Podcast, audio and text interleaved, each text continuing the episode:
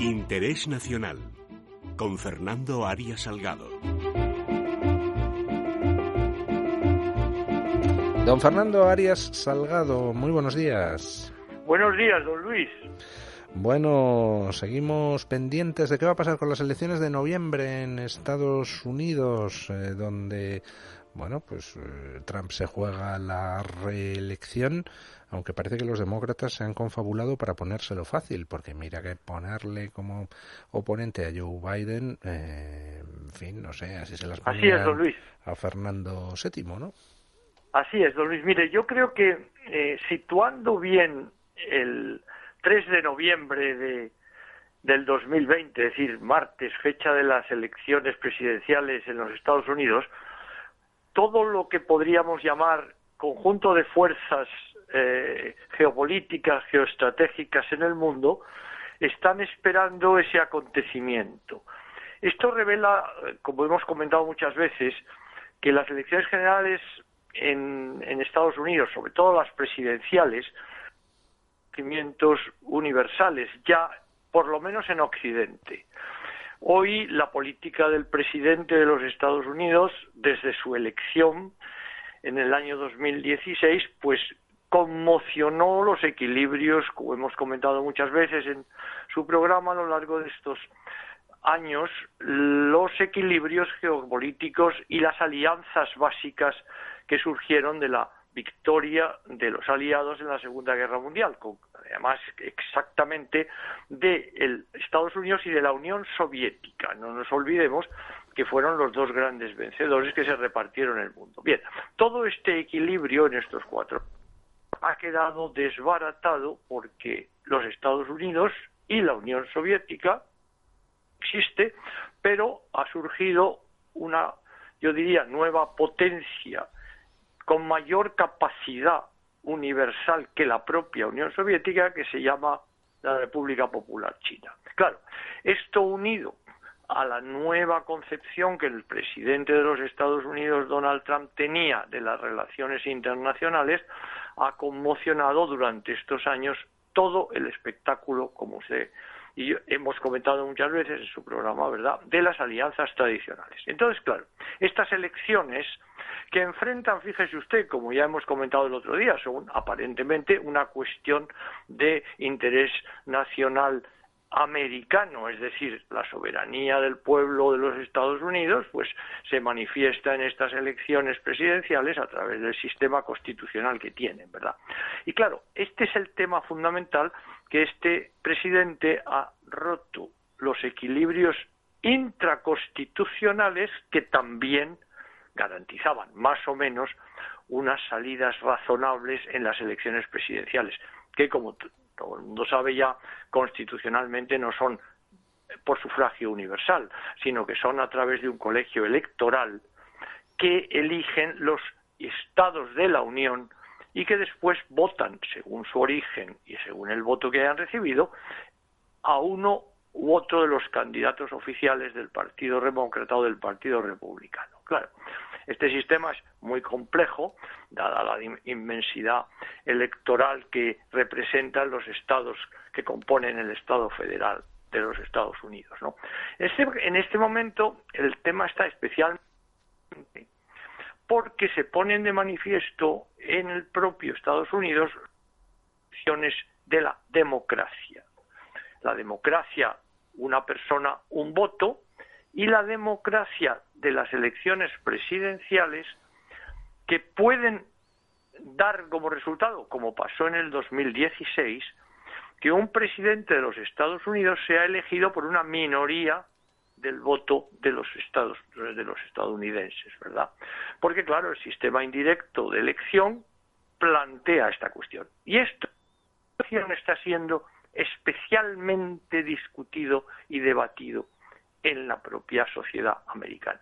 Claro, usted, don Luis, lo que significa, lo que llamaban antes los padres fundadores de la mayoría, mm, queda en este momento un poco compensada porque el presidente puede ser el resultado de una minoría de votantes, es decir, calculan en los últimos estudios que yo he visto que el presidente Trump podría ganar estas elecciones a través del voto del colegio electoral con unos 5 millones de votos menos que su eh, oponente demócrata, ¿verdad?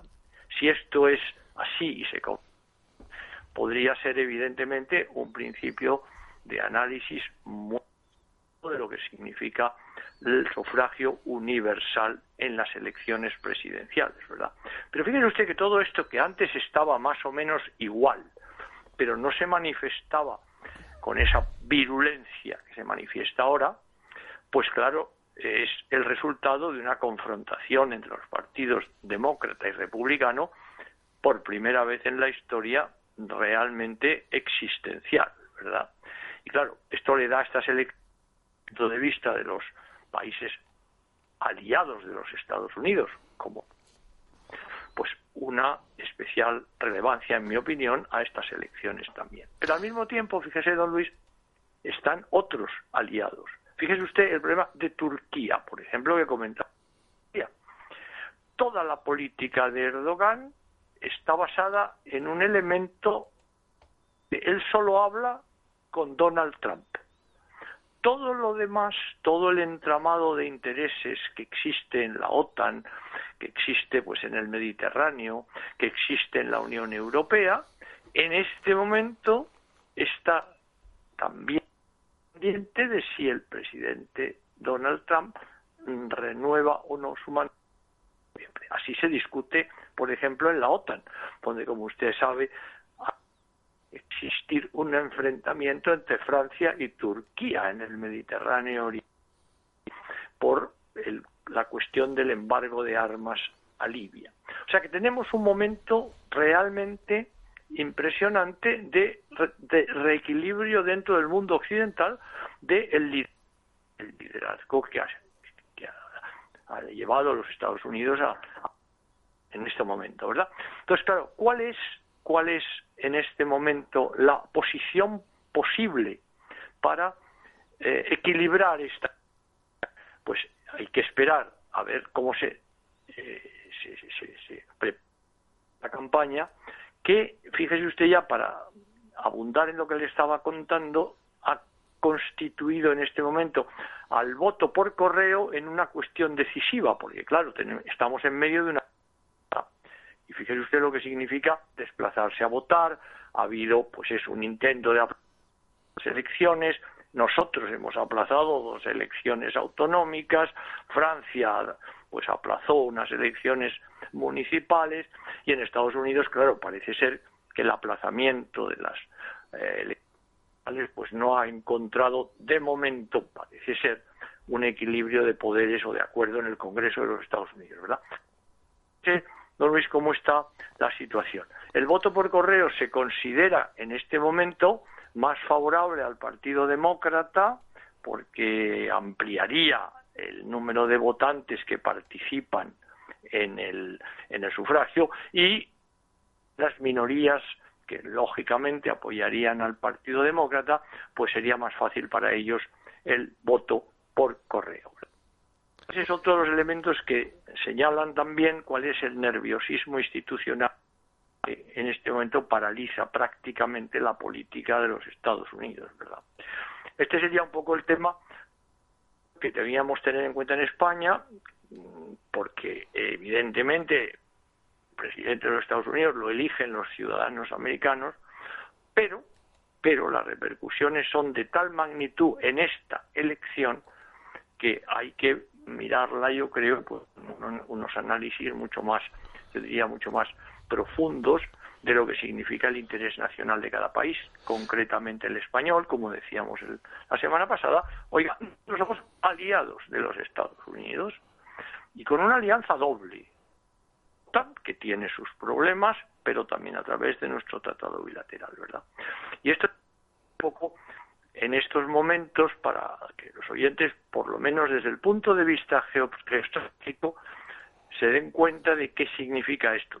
Porque al lado de esto, don Luis, ya termino esta presentación, es que Rusia y China, que son los dos elementos del triángulo de poder que hoy gestiona básicamente la política internacional en el planeta, están ya preparados para este tipo de elección, porque claro, ellos ya han, se han garantizado un mandato prolongado en el tiempo, que va incluso más allá del 2024.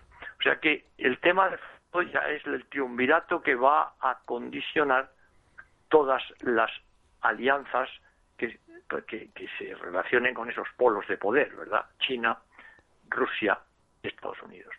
Don Fernando, antes de acabar, aunque sea brevemente, ¿qué ha sentido usted al conocer la noticia de la marcha del rey emérito de España? Mire usted, yo creo que hoy he leído un artículo excelente de la catedrática Araceli Mangas y yo creo que es eh, desde el punto de vista del derecho internacional, de la política internacional, la política exterior, que es como hay que ver estos temas, porque lo otro ya son enfoques absolutamente, en fin, que no merecen incluso ni comentario, no tenía por qué marcharse de España, es su estatuto queda queda queda debilitado en cualquier país extranjero. Y yo creo que yo que he sido embajador y he representado a su majestad el rey en más de cinco países yo entiendo que el respeto a su a su figura está mejor protegida a pesar de todo en España en cualquier otro país extranjero. Yo creo esa es mi mi, mi, mi reacción como profesional de la diplomacia y como testigo de la eficacia que ha tenido en la política internacional la actividad del rey Juan Carlos I, al que todos debemos eh, rendir el homenaje que merece por su participación decisiva en la, eh, en la elaboración y en la constitución que rige hoy los destinos de España de 1971. Pues don Fernando, muchísimas gracias por habernos acompañado un fin de semana más. Un abrazo muy fuerte. Muchas gracias, don Luis. A todos ustedes también.